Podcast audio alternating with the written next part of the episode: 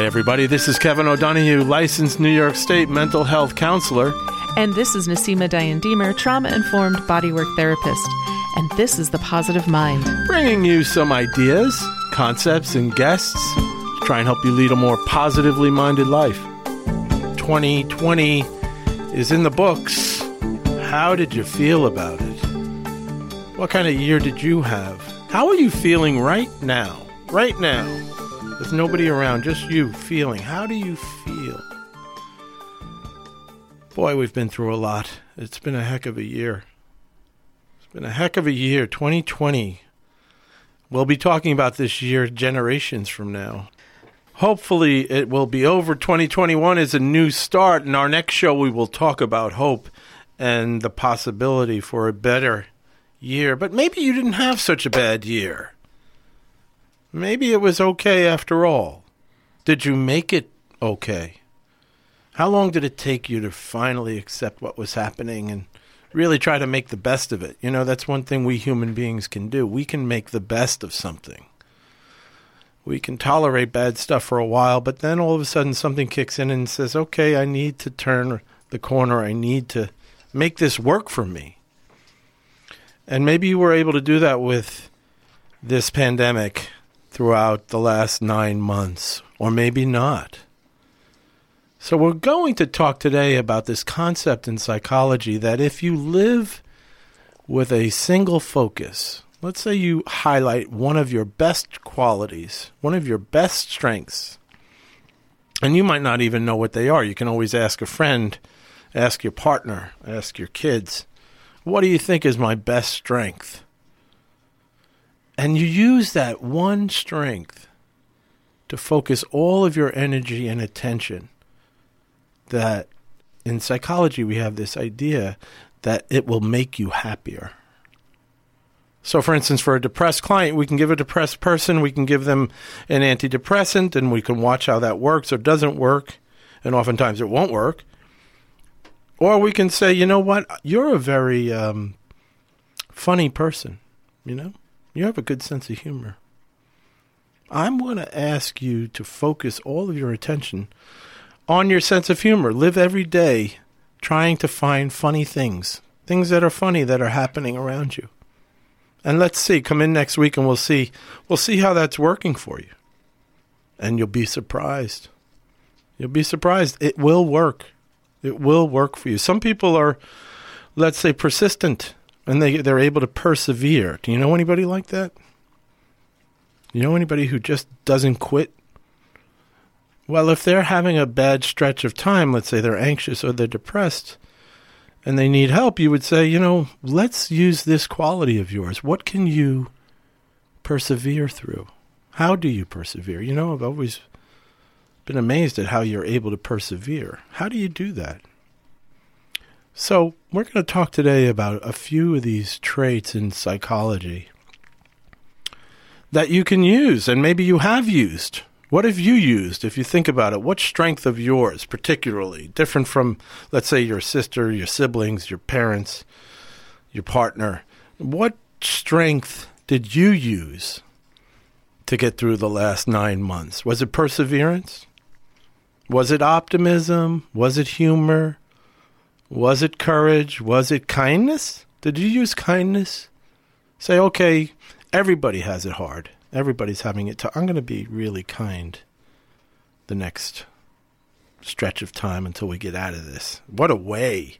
What a gift, right? What a gift if somebody decided that. And you know, you can. You can decide to be kind. Isn't it great to see kindness in action? To see it out in the street? See it on the road, see people being kind. It's kind of quiet. Isn't kindness sort of a quiet thing It happens in quiet? And it can be such a refreshing thing to see. It can really touch that spot in you that, uh, you know, is private and is quiet in itself. So let's take a look at some of these qualities. Let's say, um, let's say, well, let's do it this way. What have you struggled with? What has been really, really hard about this time for you? And that you're proud of yourself for struggling through. Did you raise kids who were in school and you homeschooled them and you sat by them and made sure that they were learning? Did you struggle through that? Did you have to adjust your schedules, your work schedules, you and your partner, husbands and wives? These are heroes. I mean, these are people that, you know, if you think you have it hard, how about being a parent with three kids in, in, in elementary school? I also want to add in about, you know, the teachers who had to learn how to teach online, like overnight, basically, change their curriculum and change their way of teaching. And also, I'm familiar with one teacher, it's like to be watched by the parents. oh well, she's, boy! She's working what pressure. with like, she's working with little ones. Right. She's doing an art class and working with little ones, but she's like, but the parents are right there, so it's a Mm. it's a very different experience. So I definitely want to give a shout out to any teachers out there who've who've really had to change up their whole way of doing their work. Right. I mean, and I'm sure it's been an incredible struggle, and I hope they feel proud of what they've done. I imagine, like, circumstances, Um, all these parent eyes on you all day long doing your job. right? They say things about factory workers when they're being observed. You know, they they produce more or something. But imagine being a teacher. I mean, what? And you have thirty parents' eyes on you, uh, commenting, "Oh, you did that." what Well, a difficult, difficult yeah. job. And teacher student is such an intimate sort of relationship. I mean, it's got a certain Yes. continuity and intimacy to it that I think parents don't always understand or remember, Yeah. you know, from their own experience Right. and how, you know, maybe stepping away might be the best thing. But then again, with the very little ones, you need them there to sort of guide them through the Yeah. computer. But it's been a really challenging time, I think, for uh, a lot yeah. of people. And there was a time when parents weren't involved at all in education. Remember back in the 50s, 60s, whatever the teacher said went. And and the parents didn't have any say or wow, uh, maybe it was easier than for a teacher, but a teacher's job obviously is very difficult. But we're talking about the parents here. What did you struggle with? Imagine having that as your struggle.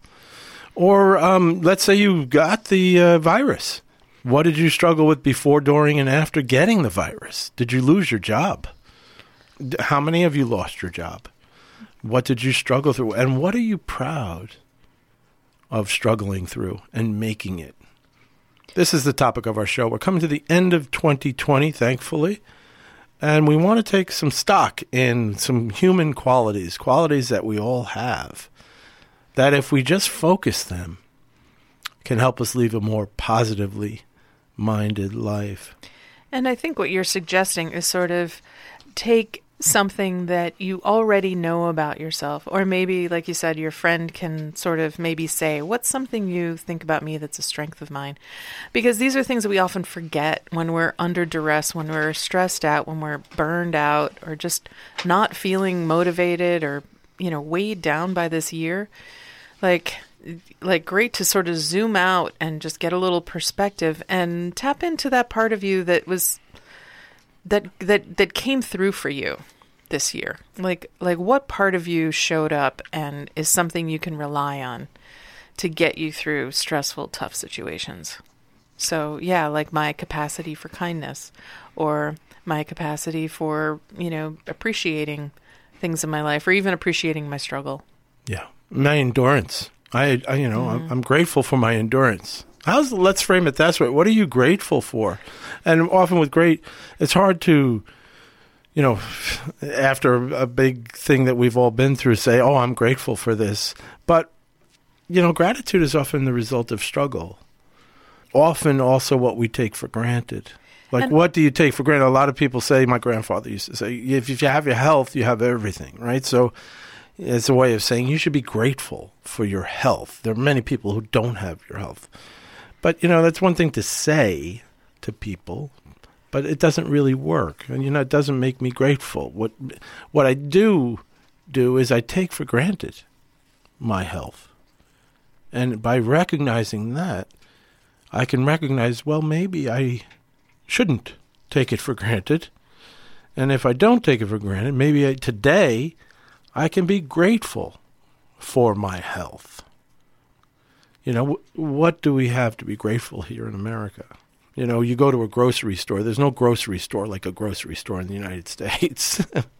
you know, I mean, I just imagine a foreigner coming to America and walking into the grocery store, 40 aisles, 38 aisles of There's- a grocery store in America. I mean, do we take that for granted? Yeah. There's a there's a great story about I think it was Boris Yeltsin came from Russia, came from communist Russia, and went to a grocery store, and they attribute that visit to the capitalization of Russia, because he was just Yeah. floored right. by all the variety and all the freshness Yes. and the abundance of it.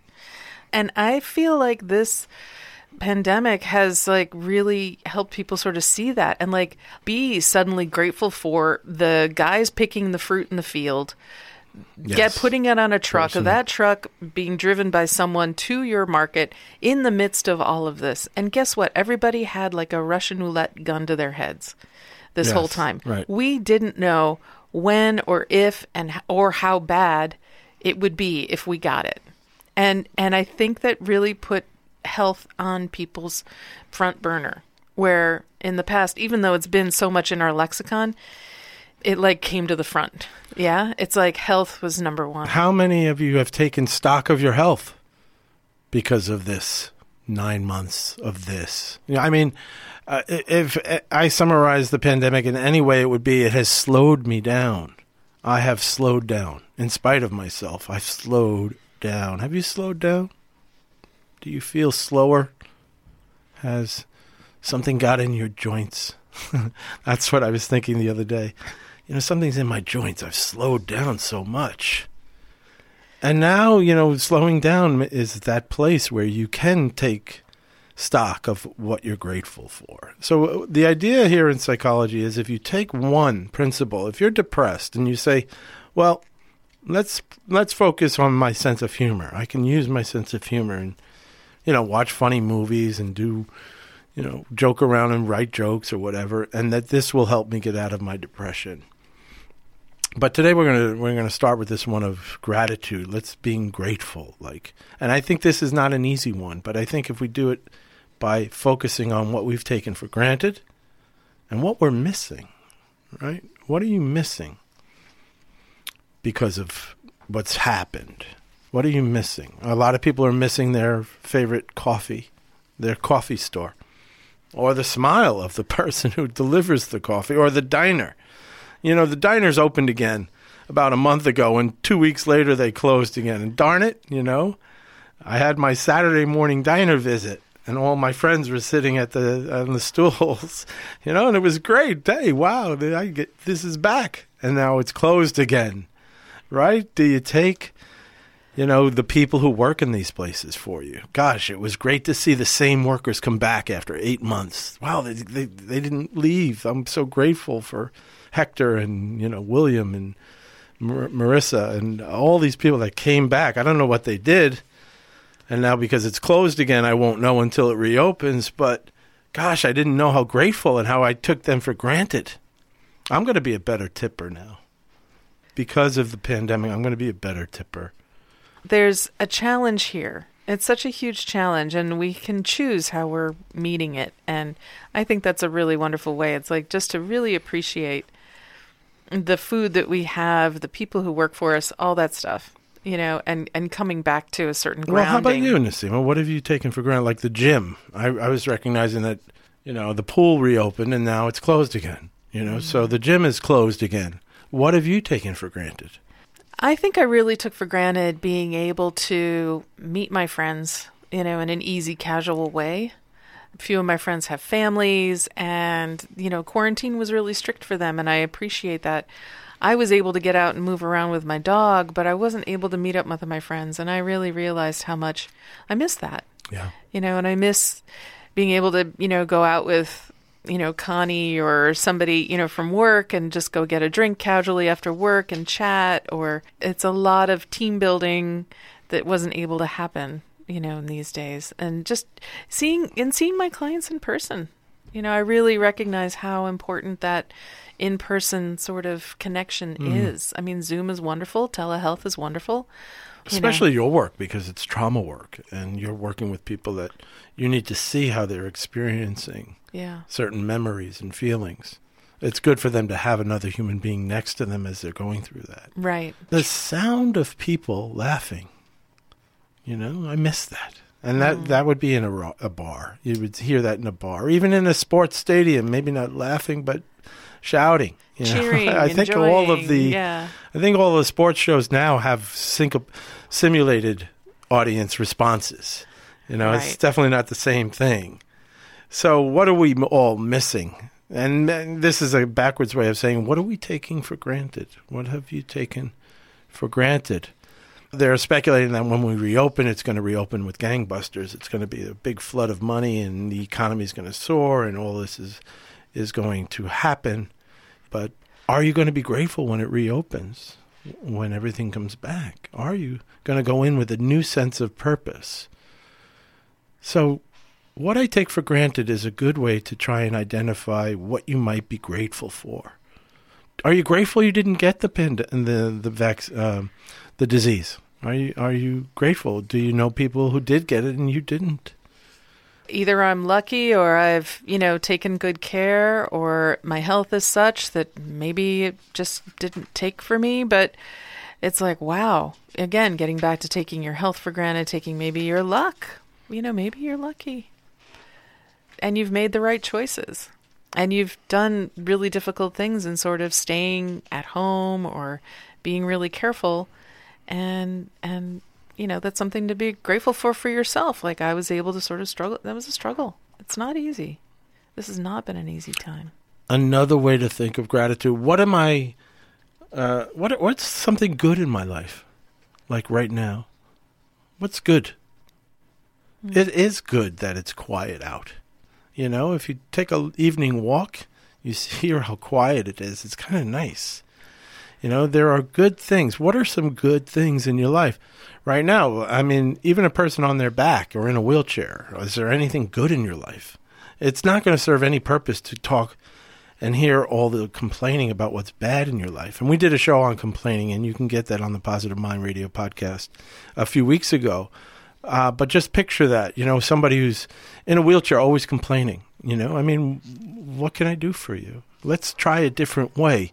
What is good that's going on in your life? So, you know, during this pandemic, if you're around chronic complainers, you know, we, we realized in our show on complaining that complaining is sort of like a camouflage. It's like a mask. It's something that hides the real wish, the real desire that they're not saying. So they're not being vulnerable to share what they really want. If you're in a wheelchair and you're always complaining, it's not that you want to be out of the wheelchair all the time that you're complaining about. You might just want friendship. You just might want people to hang around and to ask you, do you want to go to the beach? Do you want to go somewhere for lunch? Do you want to get out of here? It's not about I'm in a wheelchair, right? So that's what we discovered about complaining. But the way to handle a complainer is well, what's good? What's good going on in your life right now? And people through this pandemic could say, yeah, I do have some good things going on in my life. I can't say they've all been bad. For me, you know, when we were thinking about the show in advance, uh, we remember like how it was to drive on a highway when no cars were on the highway.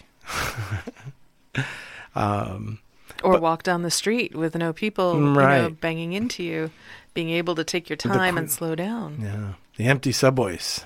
So, but what about today? Um, some good things.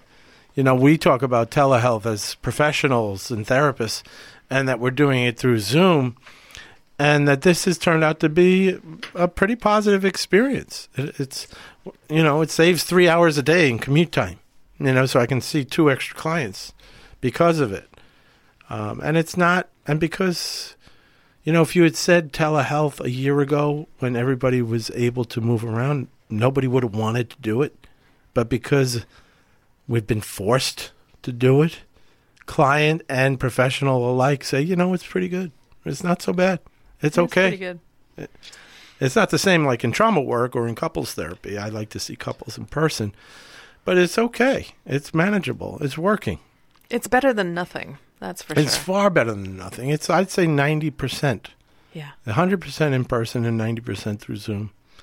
So I I agree, you know, like gratitude is a hard thing to focus on and think about, but when you think about what I take for granted, well, what it is I've struggled to attain. Like, I'm, you know, I'm, what, is, what have I struggled to get to?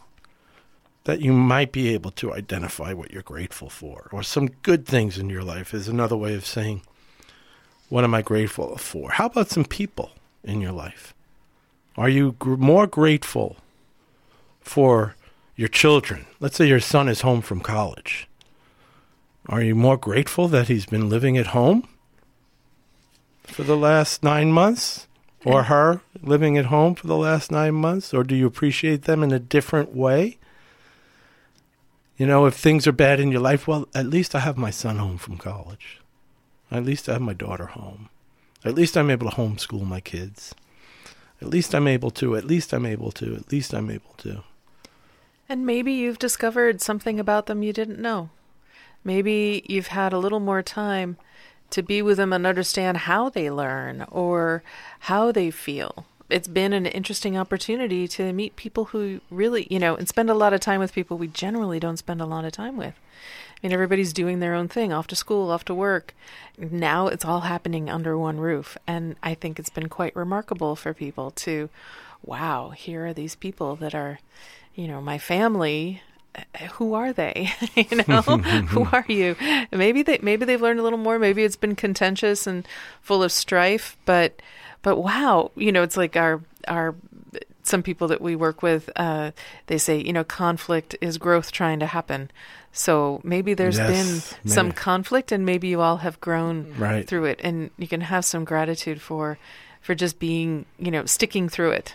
Do you appreciate your child's work ethic? Like, wow, they do go back to the desk and they are getting the work done. I didn't know what they were doing up there at that college, a 100 miles or a 1,000 miles away, but now I'm seeing what they're doing. And boy, I can appreciate my kid has a good work ethic. I'm, you know, I'm, didn't know that. I feel grateful for that. Good. My my dollars are being well spent. so what about people in your life that you could that you've taken for granted? Are there people that you've taken for granted? And we're not doing this as a as a guilt trip, right? We're trying to say there's this principle in psychology that if you're suffering with depression or loneliness or anxiety or something, that you can take one of your strengths, whatever it might be, and gratitude is one. Some people are naturally grateful. I'm not one of them, right? I'm just not. But you can take one of these strengths in positive psychology and focus on that and just live from that place and say, okay, I'm just going to look at what I do take for granted. And that's a backwards way of me trying to experience what gratitude could be like. And I'm going to tell you this when you start to do this, it just it just happens. It happens. I happens in the moment. Like somebody could come out and like start start, you know, pumping your gas for you and you're like, "Oh, wow, you know, that what a surprise. That was shock. I'm so grateful." And you're not even aware, uh, you know, you didn't think you were setting yourself up for it, but boy, it shows up. And that's happened to me. I walked down a flight of stairs a few months ago and I started walking towards through walk through the living room and the di- and in the middle of the dining room I felt gratitude. I felt great. Wow, I'm grateful. I'm grateful. I'm grateful for you know the weather today. I looked out the window, mm. so it happens. So this is what we want to say in psychology. If you take this one idea and practice it, it will happen. And it and it works as sort of a counterbalance, right? I mean, it's not to say that there are things that aren't hard and things that you miss and things that are a struggle, but the the ability to feel gratitude for all of that kind of counterbalances the weight of those things and lets you sort of approach life with a little more open-heartedly and a little more energy, I think. I Yeah, mean, it well- gives me more energy, it gives me a sense of like you know, ease and comfort and trust that I think really supports supports moving forward and keeping going through hard times. Yeah, right. And this is why it's an antidote to depression and an antidote to anxiety, which can be so s- focused on my anxiety. I'm so inner focused because I'm anxious. I can't get out of myself. Well, what are you taking for granted? You have your health. Mm-hmm. Tell me about your health. Tell me how lucky you've been to have the body you've got. Mm-hmm. Well, okay, all of a sudden I'm out of my anxiety. all of a sudden I'm focused on something else besides me and my worry. Now let me let me take that focus and keep focusing on who helped me get to where I am today. Name one person that has really sort of helped you through your life. Can you name one? Two, three? It's a way to get away from the spiral of your own suffering. So that's gratitude. Is there anything else um, we want to say about being grateful and gratitude? Again, it's not a word that I love. I like appreciation, you know. Um, grateful is not natural, doesn't come natural to me, but I like this way of saying, what am I taking for granted? Mm-hmm. You know, we're so focused on doing better and trying to get to somewhere. We're so focused in America on what I have to get, where I'm not, what I'm not, that we don't. And the word grateful is like, ugh, not, not a chance. I'm too busy focused on what's out there that I haven't achieved yet, or the money I don't have yet, the house I didn't buy yet, the car I don't have, the the you know the the bicycle, the sports bicycle I don't have. These things that we our attention normally goes to that we don't stop to recognize what we take for granted and recognize that we have treasures inside. That is hard. It's hard for Americans. It's hard for us. And I think sometimes if you're on that sort of treadmill or that hamster wheel of achievement and getting things, like that sense of like like you kind of lose the ability to actually receive anything that you've striven for like it just you just keep striving for the next one it becomes a bit addictive yeah. like mm. oh i've got that but it didn't really fulfill that need and it's like so i'll go get something else right. and it's like sometimes if you just sit back and say wow i actually did it i've got it i've got what i was yes, striving right. for can I be grateful for the people who helped me, the way that I worked, the my perseverance, maybe some other, you mm-hmm. know, things that that uh, strengths that I have that got me, yes. you know, the motorbike I always wanted right. or the car. Yep. Mm. So to to really let yourself rest in that and and receive it. I think gratitude is about receiving in so many ways. I agree, and so we'll um, we're going to go to our break. But I I wanted to say something about you know we used to say grace before dinner every night when I was a kid, and I think a lot of families did that. I don't know if they're still doing that.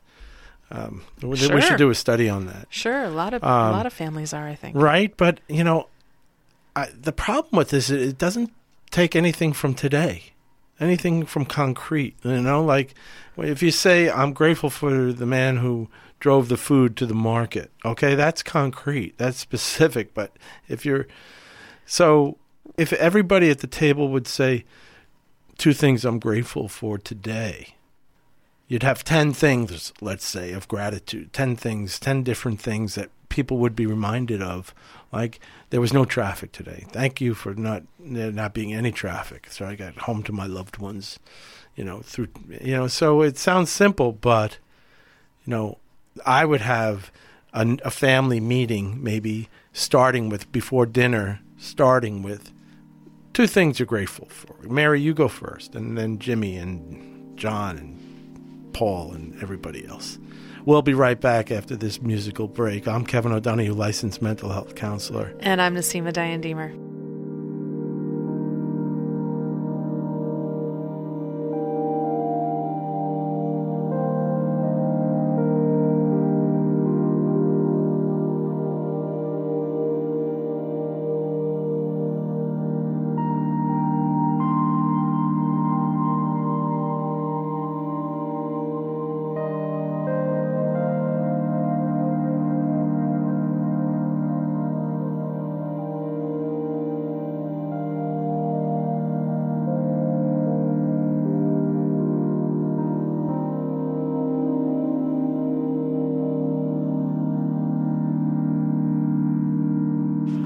We are back. I'm Kevin O'Donohue.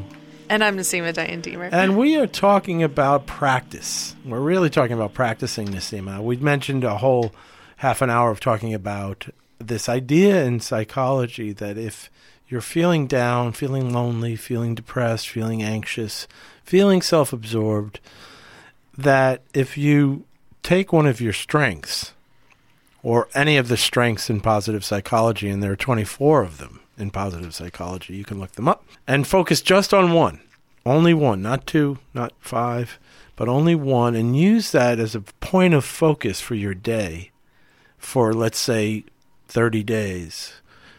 That your chances of feeling better are much stronger than if you were to take an antidepressant or some kind of medication. And they're finding this out, and this is research. So we, we use the one of gratitude, and we, we mentioned that only in the sense of practicing it. And I I mentioned how all of a sudden I was I had this moment of real gratitude, and it was really like a shift in my body. I, I really noticed it was like going going down a flight of stairs. It was like a literal physical shift that I was like, wow, wait a second, there's gratitude. I'm feeling grateful. And that's not a typical position of mine. What is a particular position of mine, and one that I want to talk about for the second half hour, at least the, the beginning of this, is a belief that my best days are ahead. My best days are ahead. I'm convinced that my best days are ahead. And how do you know? How do you know that? It's a it's a it's a feeling. It's something inside my gut. You know, I just know. So that when I go to work, you know, I I do my best at work. I try to have a full day and do everything that I can. But I'm also thinking, this is a stepping stone. Subconsciously, it's not like I'm doing it consciously, Niseema. Subconsciously, I'm I'm I'm thinking, no, my better days are ahead. I'm, all of this is going to come to fruition at some time down the road. It energizes me, it animates me, it keeps me going through the day. I'm not again conscious of it, but I'm uh, I'm feeling like, yeah, this is a, this is a today's a stepping stone. So I I feel it as a kind of ball of energy. If I close my eyes, I can see this sort of light in my stomach that is certain certain. So, and we made this joke during the break about finding a parking spot. Are you the type of person who believes they'll find a parking spot? and, and or and your passenger is someone there's no way you better find a parking lot. And are you the kind of stubborn person that says, "Nope, I'm going to find a parking spot no matter what." I believe it. And of course, if you can't, you give in after 10 minutes or something or 20 minutes whatever. Um, we're not trying to make you unrealistic here, but what type of person are you? Like, do you find yourself believing that good things are going to happen for you?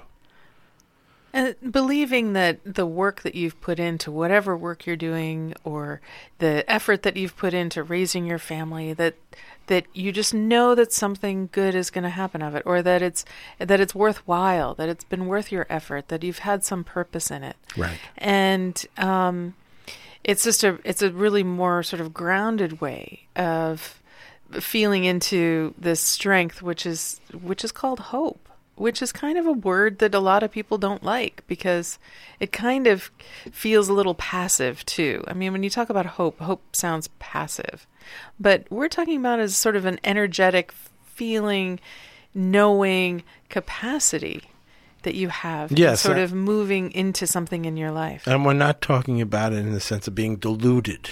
Like some people have hope and they're just living in the world of delusion. No, hope is a real thing and it is a is a positive thing. And in the right balance it is a is a great thing to have a handle on and to have in your life. Because if you didn't have it, and imagine people who have no hope, that's clinical depression in fact, you know, that's what one of the things we ask in an intake of somebody who's depressed.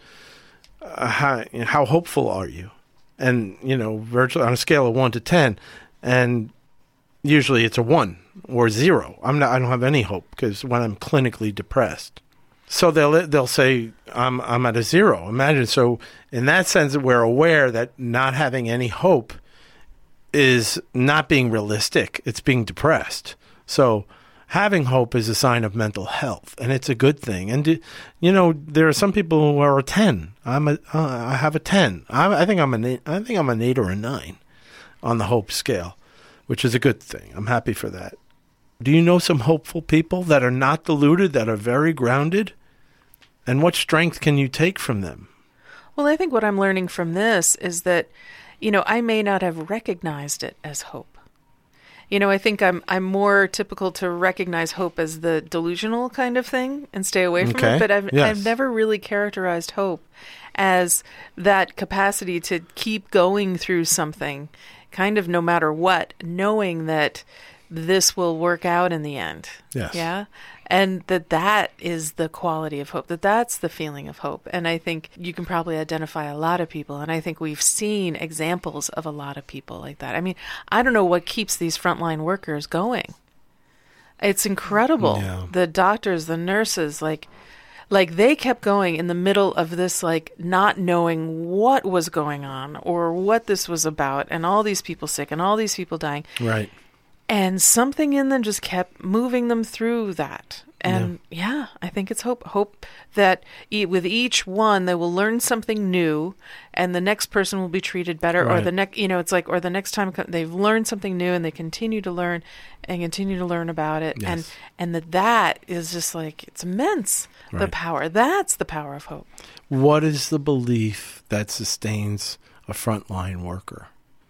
What is the belief? I mean, people who work in hospitals often have uh, a lot of hope because they see people get better. People leave the hospitals generally through the front door. 90% of the time, let's say. So they have reason for hope. The sun's going to come up tomorrow. We have no doubt, right? The sun's coming up tomorrow. It's been coming up for a million years, right? So there's hope. I know the, the sun's going to come up tomorrow. So this is not delusion. This is realistic. So frontline workers can have the hope that, yes, I know my energy, my behavior, my work is going to pay off. It's going to yield something positive. But what about the people that work in terminal cases and, and what hope sustains them? Fascinating, right? The, the sense that I'm going to discover something that's going to maybe put an end to this. You know, I think hope is like an energy as well. It's a positive quality, something that you can identify in yourself that makes you believe what I do matters and that what I'm doing is going to yield something positive.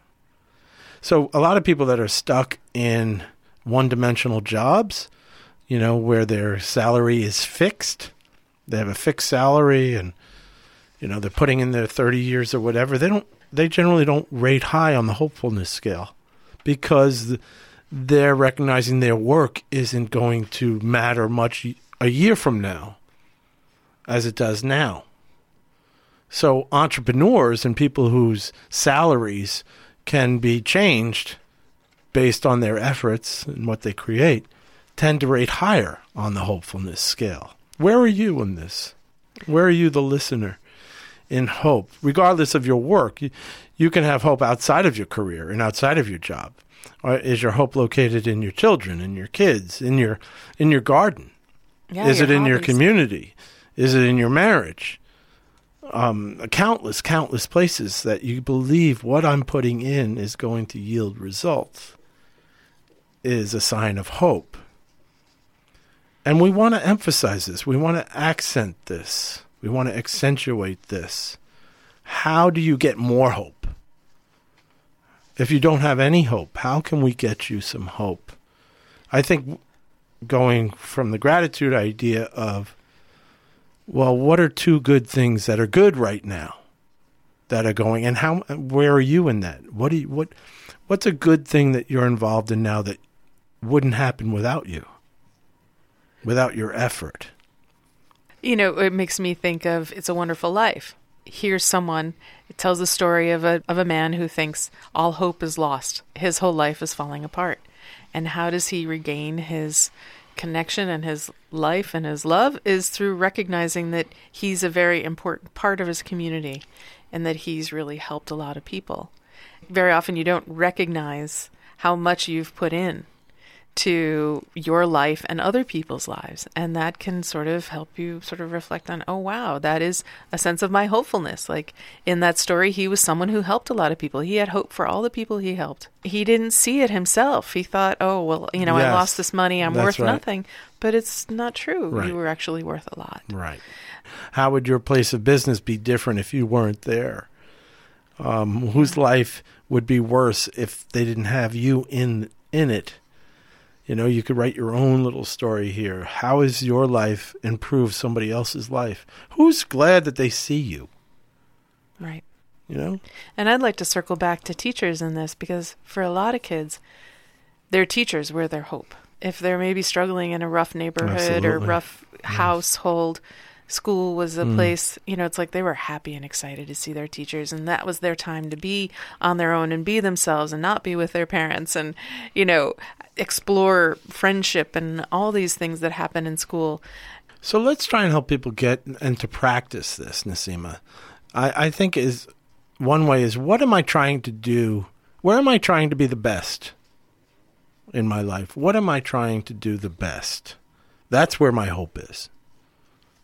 So if you don't think you're a person who has hope, are you trying hard at something in your life? Then maybe that's where your hope is. What do you hope to happen from all of your trying?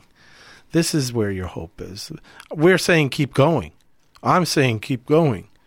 This is good to have a focus that you're trying to be the best at something. Because you're likely investing a belief that something good's going to come out of it, and that's a great thing. Yeah, and I think in asking the question, you're sort of encouraging people to sort of sink a little bit deeper into, you know, what's the energy that's making me want to do this? Like move towards this goal. Like what takes me to the gym once a week? Right. It's only once, but at least I'm going, right? So it's like what takes me there? Well, it's like knowing that after I do that, I feel really great for a couple and and every time I go each week, I feel a little better. Yeah. I feel a little more coherent in my body. I feel a little stronger and able to meet each day Right.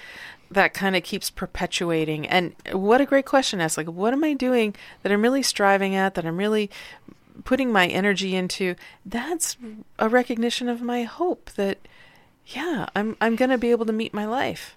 Yeah. Yeah. And do you see people who are doing their best? How about public officials?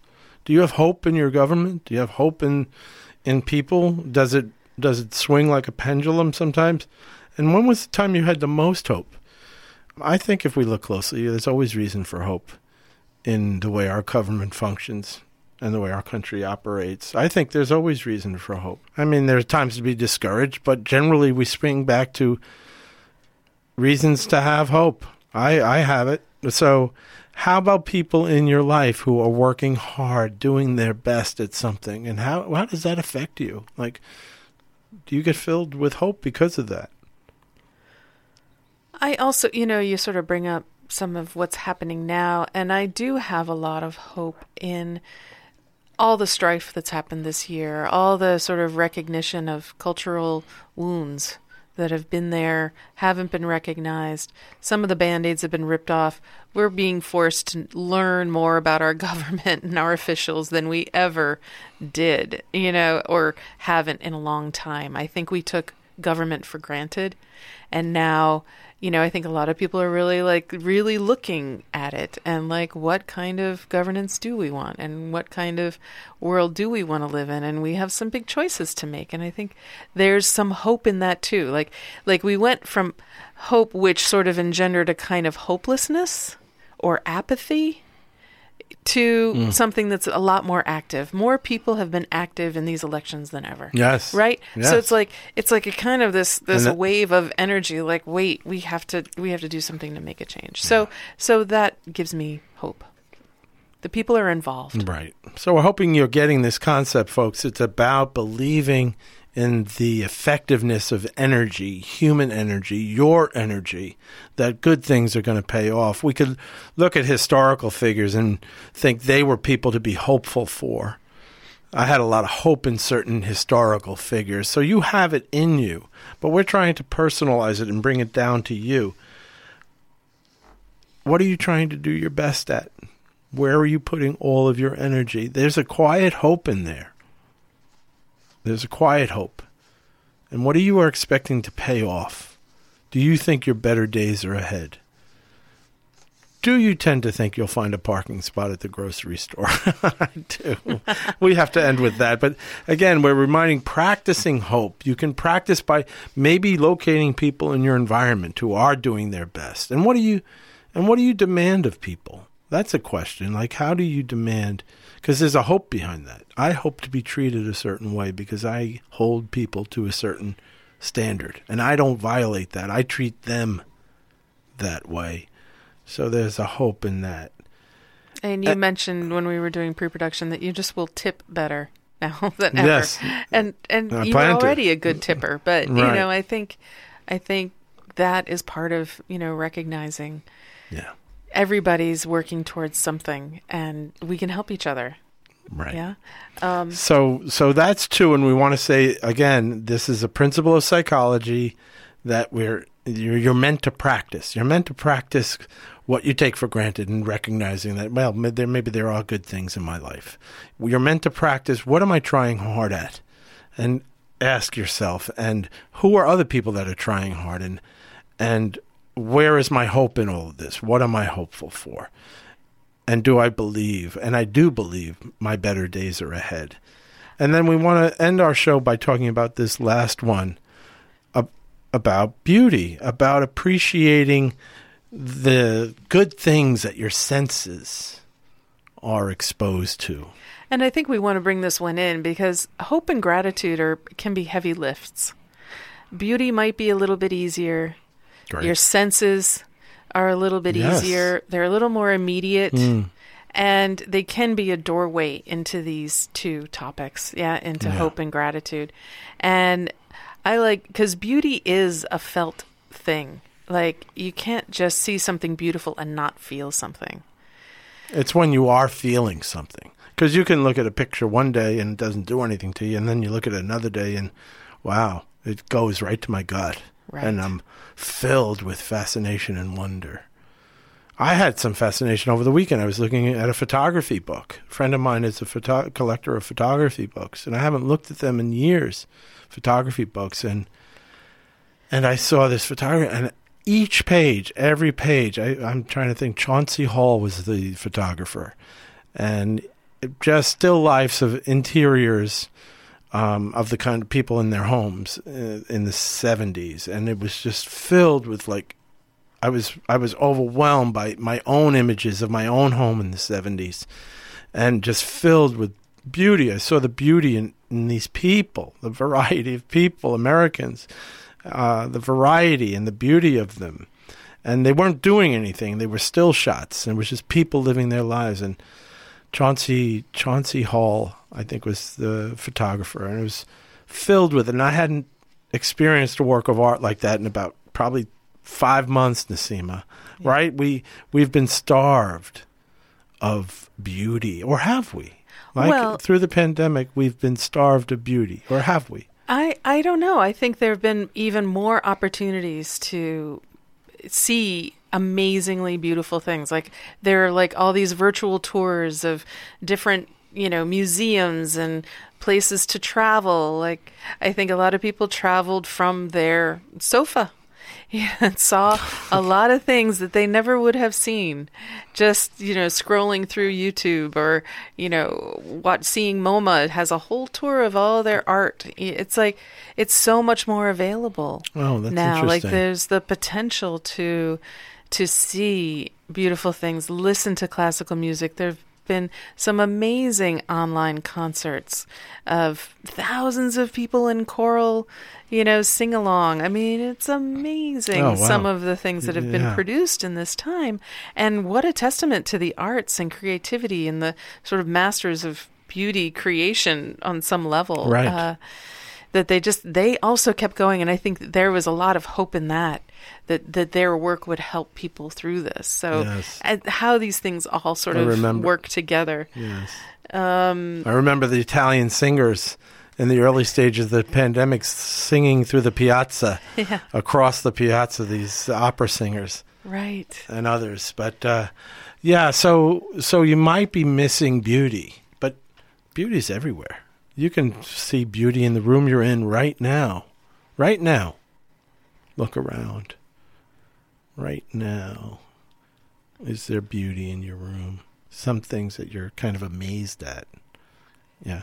yeah and when you find maybe that one thing that that touches you or really catches your eye or makes you feel a little something in your heart or your belly stay with it and maybe even focus in on it a little bit like get to a detail And notice what happens in your body as you focus on a detail of something you find beautiful or interesting.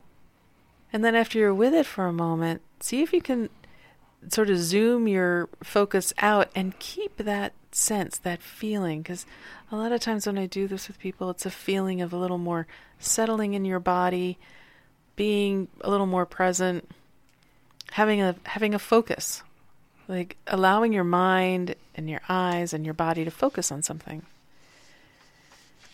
Here's an interesting little switch. Imagine if that thing that you were just looking at, if it was looking at you. what happens? What happens then? And often I hear people What say does that do? well, it just sort of shifts the it shifts from being an active looker to being gazed to like being seen. Hmm. You know, it's like in a way your whole environment is seeing you too. It's inanimate, Oh, I, I of course. see the benefit of that. But there's I a quality of like, wow, you know, like my whole environment is reflecting me and I'm reflected in it and Right. and it's like, well, wow, there's this one thing that's incredibly beautiful and wow, it's looking at me. Mm-hmm. The tree is looking at me, the ocean is looking at me, the sun is looking at me. Wow. The flower is looking at me Hmm. too. There's a relationship I never thought of that. and it really can help it really can help settle like the nervous system and the body. So I, I, I mean, I think of parents like seeing their kids play, or a father, mother, or separately, whatever, watching their children play and being struck by the beauty of that, the beauty of my children, and then you're saying, imagine them seeing you see them. In a way Um, or just have it you know it's like receive the gaze of your child. Very Hmm. often i think parents are so focused on looking at their children that they don't allow their children to look at them and see them too. I think it's i think it's extremely powerful. It's very beautiful. It's a way of of allowing your, your child to see you. Yeah? You're a human being. Everybody wants to be seen. You know, when you're talking about that, hang on to that one detail as you're looking at a beautiful object or something. It struck me as something you could do with flavor as well. You could taste some food and really, really taste the food. It's and hang on to the one particular taste. You know, like I think a nice red wine, a glass of red wine sometimes can just transport you to like the vineyard where it was grown, like where it was developed, and you can get a whole landscape in the mouth just Right. thinking about it. And if you follow it down all the way down, you know, watch that uh, sulfite. Let's say, um, but it's so it enriches it enriches the experience. So I think what you're talking about is this quality of savoring. You savor the beauty in your environment consciously Take and it's a practice and you can practice it with your food because food is beautiful right? A good meal is a beautiful thing. Watching somebody cook a meal can actually be a thing of beauty to watch somebody sort of do their dance in the kitchen. Um, but the and the way they put it on the plate you know and the meal uh, can be a thing of beauty. But take that next step and taste the food and taste it all the way and uh, highlight particular qualities of the food. What a difference! What a difference it makes. Yeah. Sitting and listening to music, just that. Like not doing anything else, not running, not walking, but sitting and listening and letting yourself savor the notes, savor the the quality, savor the rise in the orchestration or the the rise in the rhythm and then the the fall and and just see if you can just be with it and feel your body being with it. And that's another quality of being able to slow down and experience your life. That's often sometimes what happens when I listen to classical music. Classical music immediately makes you pay attention, or at least I find I pay attention um, to classical music. Um, but it strikes me you can do it with other music as well, and sometimes it, you just do it naturally. Like sometimes when I'll turn a channel, I'm I'm already hearing the bass note in certain music, and it's just there. But we're talking about practicing this practicing this with everything you listen to. Practice this with everything that you eat. Practice this with everything that you see. Everything that you smell. I mean, smell is such a strong sensual quality, strong sense. Um, and again, we're saying this in the context of practice because we're saying positive psychology, psychology in general says that if you are struggling and not feeling well psychologically, emotionally, dealing with depression or anxiety, that we take one strength, and a lot of people will take beauty. Like if I can just focus on the beauty in my environment, hearing two kids play together. I mean, there's beauty in that.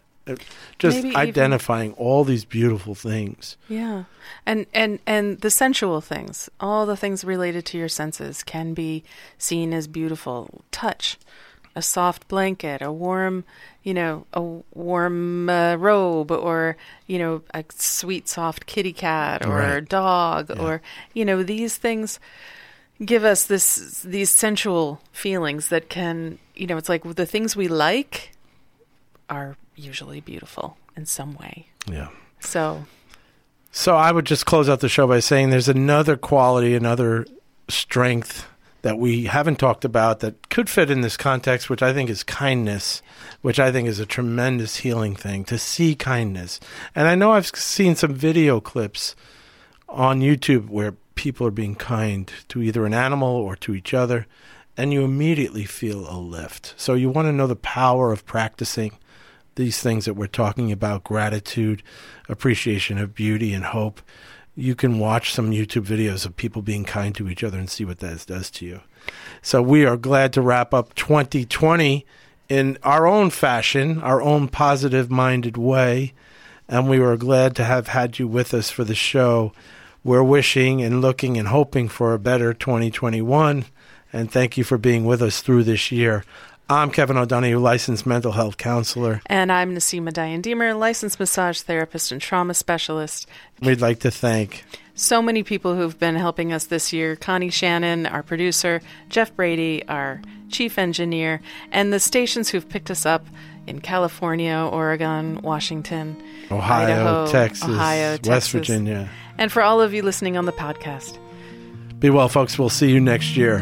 Thanks for being with us. Bye bye.